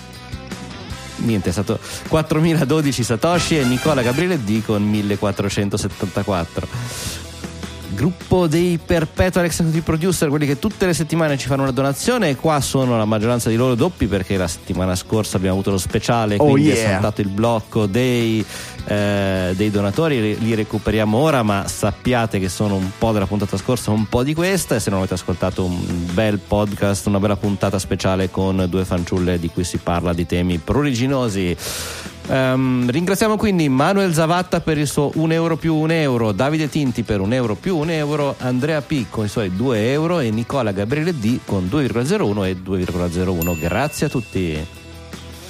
Ringraziamo poi Luca Cipollone che ci fa una donazione da un euro, Andrea Scarpellini un euro ogni mese, Alex Pagnotta 2 euro e Marco Mandia con 2,32 euro di donazione singola che fa parte del suo codice e ci ha scritto dicendoci che il, pri- il primo indizio con 3 punto spazio 0 e lo spazio è un errore. Sarà vero? Non sarà vero. Dove c'è scritto? Me lo sono perso. Dove c'è scritto su Slack? C'era, c'era scritto su Slack, ah, okay, confermandoci okay. la teoria, mi dicendo che quello non è così. Okay, Però ci starà gettando fumo negli occhi? Non lo so. Questo, questa puntata è 2,32. Grazie Marco perché ci tieni anche svegli eh, da questo punto di vista. Andiamo avanti con la donazione di 3 euro Edoardo Zini e tutte le donazioni ricorrenti di 3 euro ogni mese da parte di Andrea Malesani, Fabio Brunelli, Giacomo Cipriani, Alessandro Grossi, Fabrizio Reina, Marco Traverso, Ligia Technology di Desposito Antonio, Fabio Zappa, Gianluca Nucci, Simone Magnaschi, Paola Bellini, Valerio Bendotti, Matteo Sandri, Giuseppe Marino, Luca Di Stefano, Mattia Lanzoni, Giulio Magnifico, Paola Danieli, Nicola Bisceglia, Riccardo Perruzzini, Danni Manzini, Roberto Esposito, Diego Venturin e Paolo Boschetti. Mitici, grazie. Donazioni singole da 3,21 euro, quindi con anche l'aggiunta dei, delle fee di transazione da parte di Davide Bellia e Elisa Emaldi grazie. e Marco Il insieme. Grazie a, grazie a tutti e due e ringraziamo il gruppo delle donazioni ricorrenti di 5 euro tutti i mesi che iniziano con Adriano Guarino e continuano Grande. con Ivan Vannicelli, Edoardo Volpi Kellerman, Andrea Delise, Enrico De Anna, Massimo Pollastri, Alessandro Lago, Antonio Manna, Roberto Basile, Paolo Massignan, Flavio Castro, Antonio Gargiulo, Douglas Whiting, Dardi Massimiliano, Mirto Tondini, Stefano Augusto Innocenti, Roberto Tarzia e Matteo Molinari. Mitici, mitici, Tarzia direi. Roberto Tarzia. Tarzia. Grazie. Roberto scrivici prima o poi con l'accento direttamente. Eh, momento dei grandi produttori della puntata 672. Eh, ringraziamo Marcello Marigliano, Maurizio Galluzzo e Tre Trattini, tutti loro per le loro donazioni ricorrenti di 10 euro ogni mese. Mitici, grazie, grazie di cuore, grazie davvero. Mi raccomando, i sistemi sono sempre tanti: Satispay, PayPal, bonifico bancario, Bitcoin o i meccanismi del podcasting 2.0. Provatevi la beta di Castamatic nuova che è ancora più facile se prima c'era il, lo scoglio di caricare il vostro portafoglio Satoshi, portafoglio Bitcoin, andare a cercare chissà dove. Oggi con Albi è diventato tutto molto più semplice, può essere il modo per iniziare. E col podcasting 2.0 è anche più facile, non bisogna ricordarsi settimana dopo settimana. Uno si imposta un valore adeguato di streaming, dice c'è, c'è anche Castamatic ad esempio vi dice anche la quantità in euro, quando voi mettete 80 Satoshi al minuto di streaming vi dice questo vuol dire che paghi 80 centesimi per un'ora di trasmissione. Dice eh no, beh, Digitalia un'ora, un'ora e mezza, voglio pagare 3 euro come i produttori esecutivi perpetual, dice allora metto 200 satoshi al minuto, roba del genere, potete modularlo e poi lo lasciate lì, sapete che se ascoltate Digitalia contribuite, se non ascoltate Digitalia non contribuite, se saltate un segmento perché non vi piace, in quel momento non contribuite, contribuite solo per quello che ascoltate. Credo che sia il meccanismo più democratico, più giusto e più equo, però ovviamente se vi va bene PayPal, vi va bene Satispay, il Bitcoin pagamento on chain, la valigetta con i contanti, a noi va bene tutto, basta sentire il vostro aiuto, perché qui è value for value, noi creiamo valore e ci aspettiamo, ci piace che anche voi apprezziate il valore e ci mandiate qualche cosa incontro. È una roba molto bella, molto democratica oggi. Primo maggio, festa del lavoratore. Nessuno vuole lavorare gratis. Noi da qualche anno, da 13 anni cosa sono, riusciamo a non farlo grazie a chi tra gli ascoltatori capisce questo meccanismo. Siamo felici di continuare a lavorare per voi.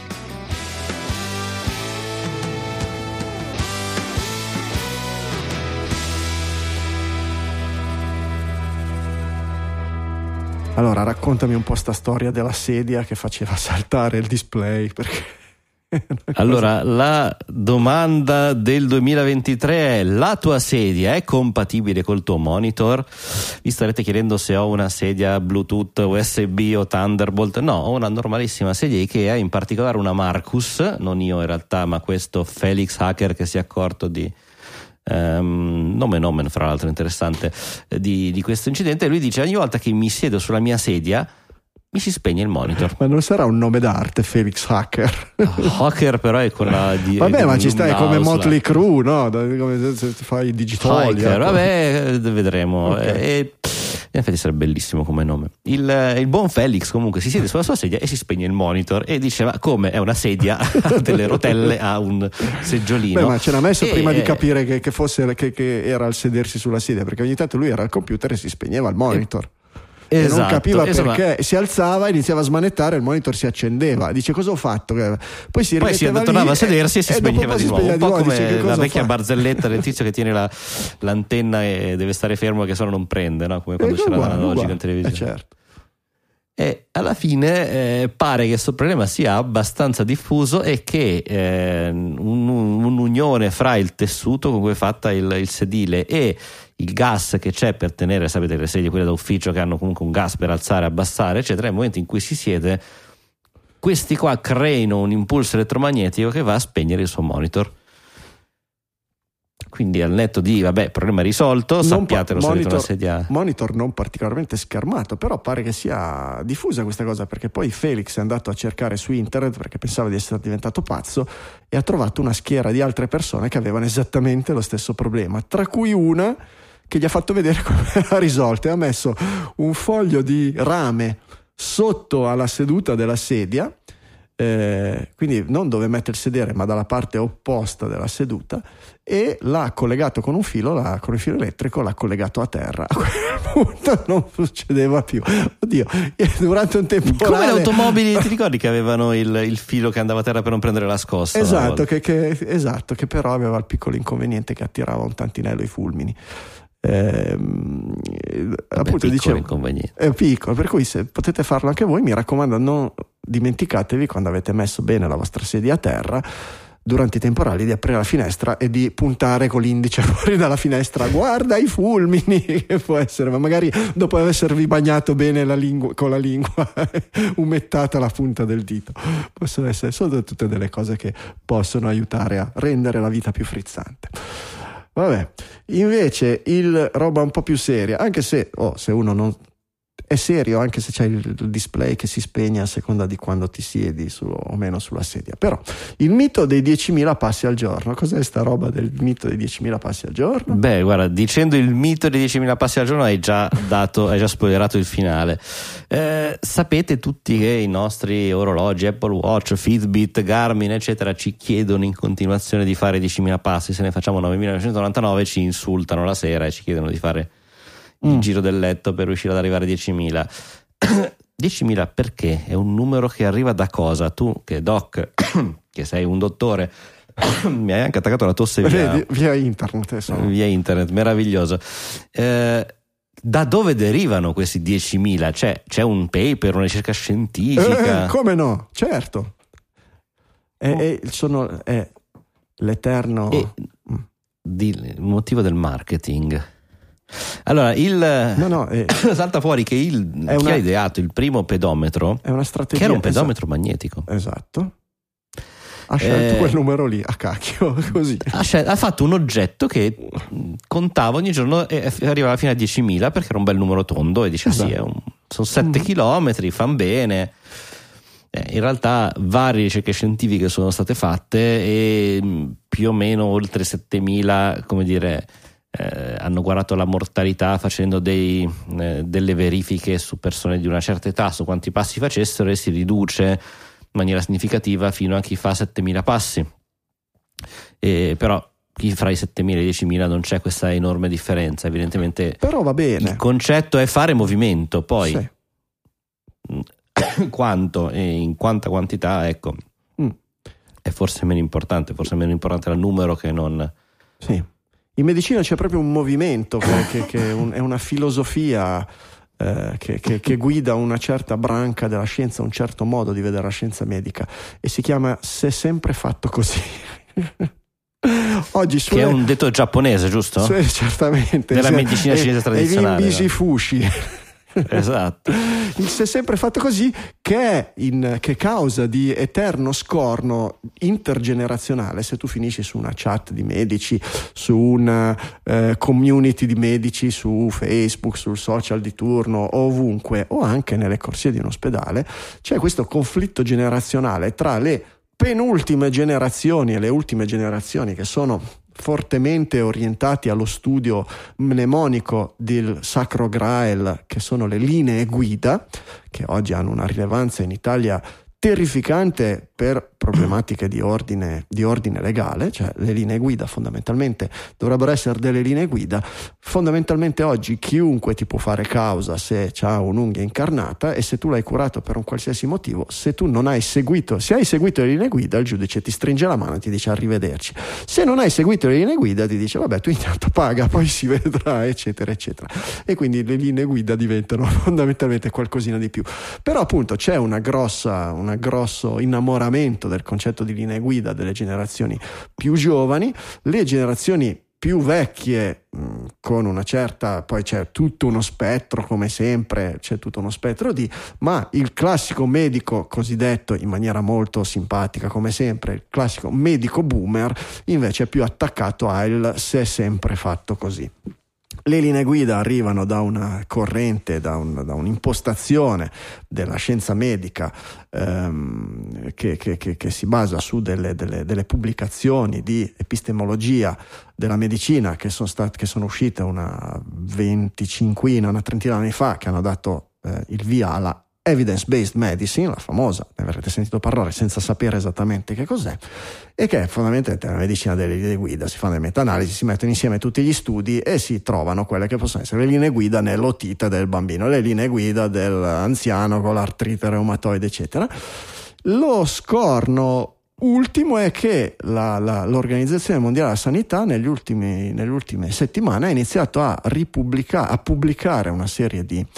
Um, una serie di eh, nuovi studi e nuove pubblicazioni che fondamentalmente sembrano dare quasi ragione ai boomer di questa ulteriore corrente che si chiama RVD e RVD vuol dire Real World Data che vuol dire fondamentalmente che i dati sono, con cui si confronta il medico nella pratica clinica sono un pochino più incasinati a singola linea guida, perché la lingua, c'è le linee guida dell'otite, le linee guida dell'artrite reumatoide, le linee guida della psoriasi, le linee guida della cosa.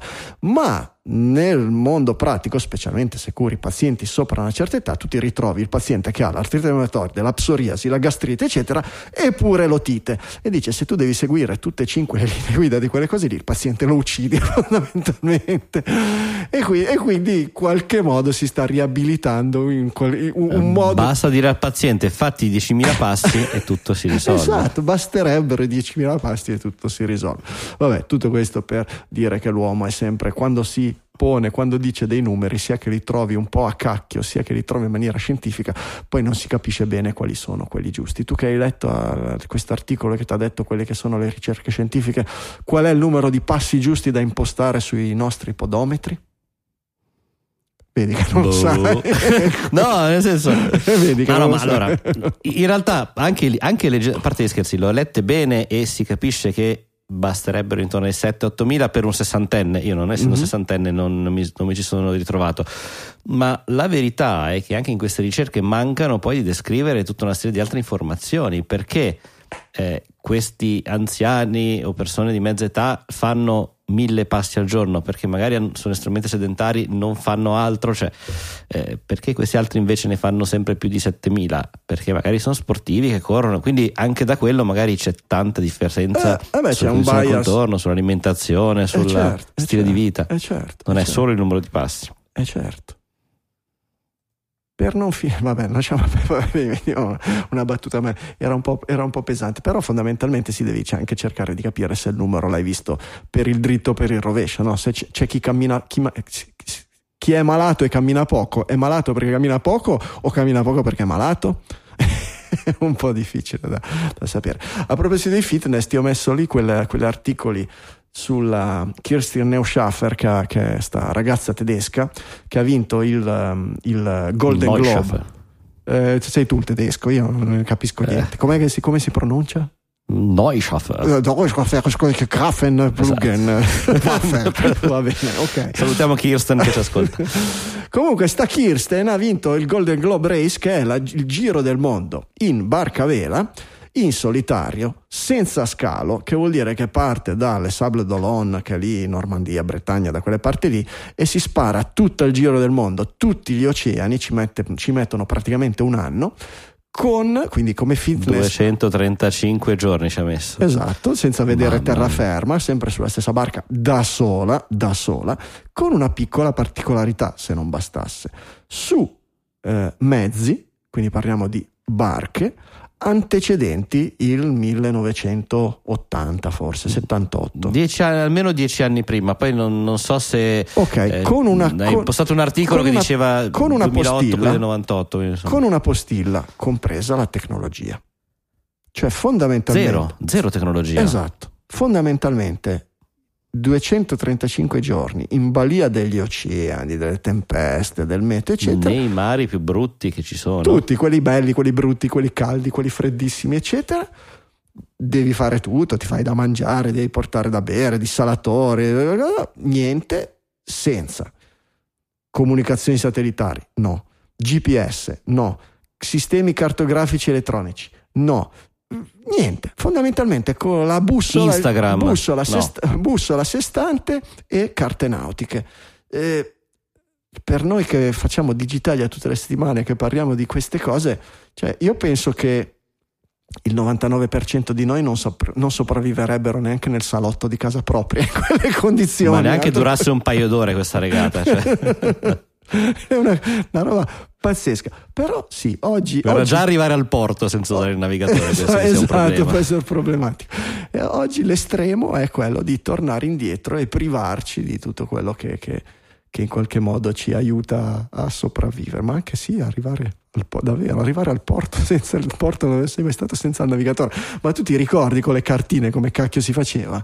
Cioè, era veramente era vero, vabbè, basta. Che poi ci dicono che siamo noi. Era, era bellissimo. Che siamo noi. Era bellissimo. E soprattutto se era sempre fatto così. Quindi... Sì, era, è, è real world data, assolutamente. assolutamente. E oggi però non è, non è, più possibile perché non sei.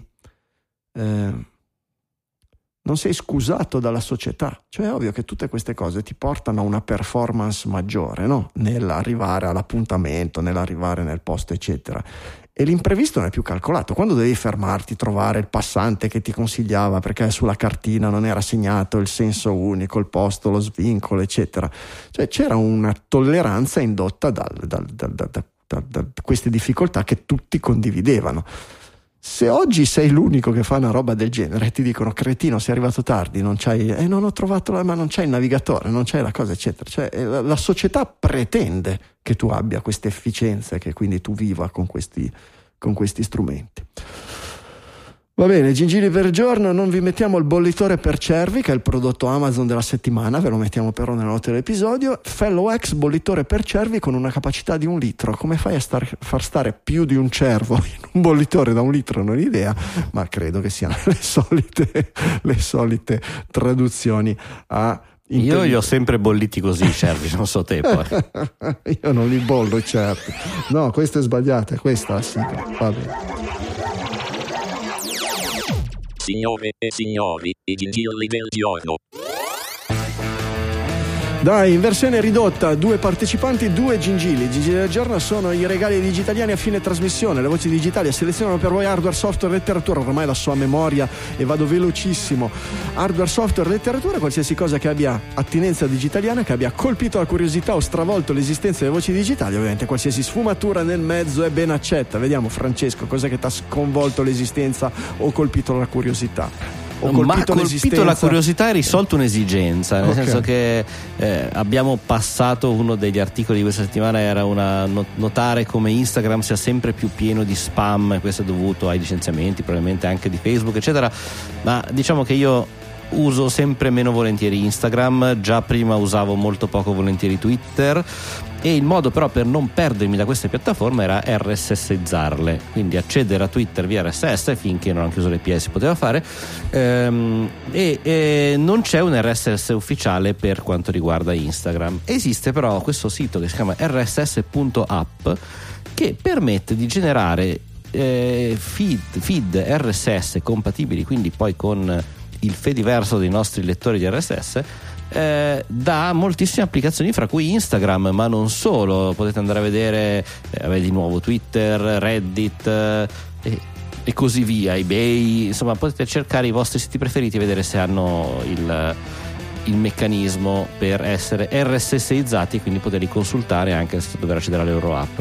C'ha una versione gratuita che permette di mm, cercare giusto, cioè RSizzare, bellissima parola, un paio di eh, siti con delle limitazioni e altrimenti bisogna passare a un piano a pagamento. Dipende dalle vostre necessità di informazione potrebbe essere tanto o poco sicuramente merita provarlo. Bel gingillo, grazie Francesco. Completiamo la carrellata, la carrellata di due, con questo regex.ai ed è un risolutore di eh, espressioni regolari, le regular expression, il rompicapo preferito, di, anzi schiferito di qualsiasi sviluppatore software, eh, ovvero un modo per riuscire a costruire una le, le, regular expression, per chi non le conoscessero, sono, è un modo particolare per riuscire a trovare del testo con delle caratteristiche particolari all'interno di un testo più grande. Ad esempio, eh, trovare tutte le parole che iniziano con una lettera maiuscola ma non sono precedute da un punto nella Divina Commedia, in modo da trovare tutti i nomi propri che ci sono nella Divina Commedia. Oppure in un testo a, a, senza filtri, a formato libero, estrarre tutte le eh, email, perché sappiamo che le email hanno tutte più o meno lo stesso formato, hanno una at nel mezzo, hanno almeno un puntino dopo la at, che è quello che separa il nome di dominio di primo livello da quello di secondo livello, e prima della at una serie di caratteri alfanumerici che sono il nome dell'utente. Con queste caratteristiche io posso scrivere una espressione regolare e dire a un software, ecco, selezionami tutti i testi che corrispondono a questa eh, espressione regolare. Il problema delle espressioni regolari è che sono una una sintassi abbastanza astrusa, una roba molto specialistica, e a costruire. Se, se conoscete l'aramaico antico è più semplice. ok, perfetto, più o meno così. E quindi fondamentalmente è una rottura di scatole terrificante. Cosa viene in nostro aiuto? Ovviamente la buona vecchia intelligenza artificiale a reti neurali. In questo caso ne sono usciti una serie. Questo qui che vi presento oggi è, è bellino, come, proprio come funzionamento, come interfaccia, perché in una casella mettete il testo di esempio a formato libero, dopodiché col puntatore del mouse, proprio col, eh, cliccando e trascinando, selezioniamo degli esempi di parole che sono quelli che io voglio eh, identificare con la mia regular expression, dopodiché gli dico vai, parti e lui inizia a studiare tramite i suoi algoritmi a, a, a, reti neurali di identificare tutte le string regular expression che possono selezionare il numero maggiore delle sezioni di testo che io avevo identificato. Insomma, è un po' convoluto da spiegarvi, è più facile da provare. Eh, però devo dire che funziona discretamente bene. Provatelo se diventa matematico. Il modo migliore per cercare una regular expression è cercare su Stack Overflow. Una regular expression per trovare le email. Ma se trovate qualcosa di un po' più, se avete bisogno di qualcosa di un po' più raro, un po' meno comune, eccetera, e su Stack Overflow non trovate una stringa già fatta e non volete impararvi da zero a mille tutto come funziona e come si scrive la regular expression, potete dare un'occhiata a questo regex.ai e vedere se fa al caso vostro.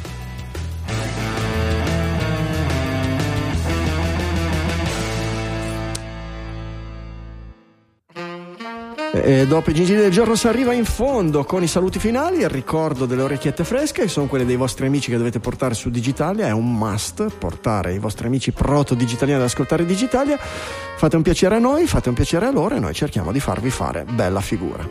Per il resto direi che ci lasciamo qui dall'Emi Studio Liguria 1 di Sanremo. Per questa 672esima puntata è tutto, un saluto da Franco Solerio. E un saluto anche dallo studio di Milano Città Studi da Francesco Facconi. Ci sentiamo la settimana prossima, speriamo informazione completa e un po' più in forma, con una nuova puntata di Digitalia.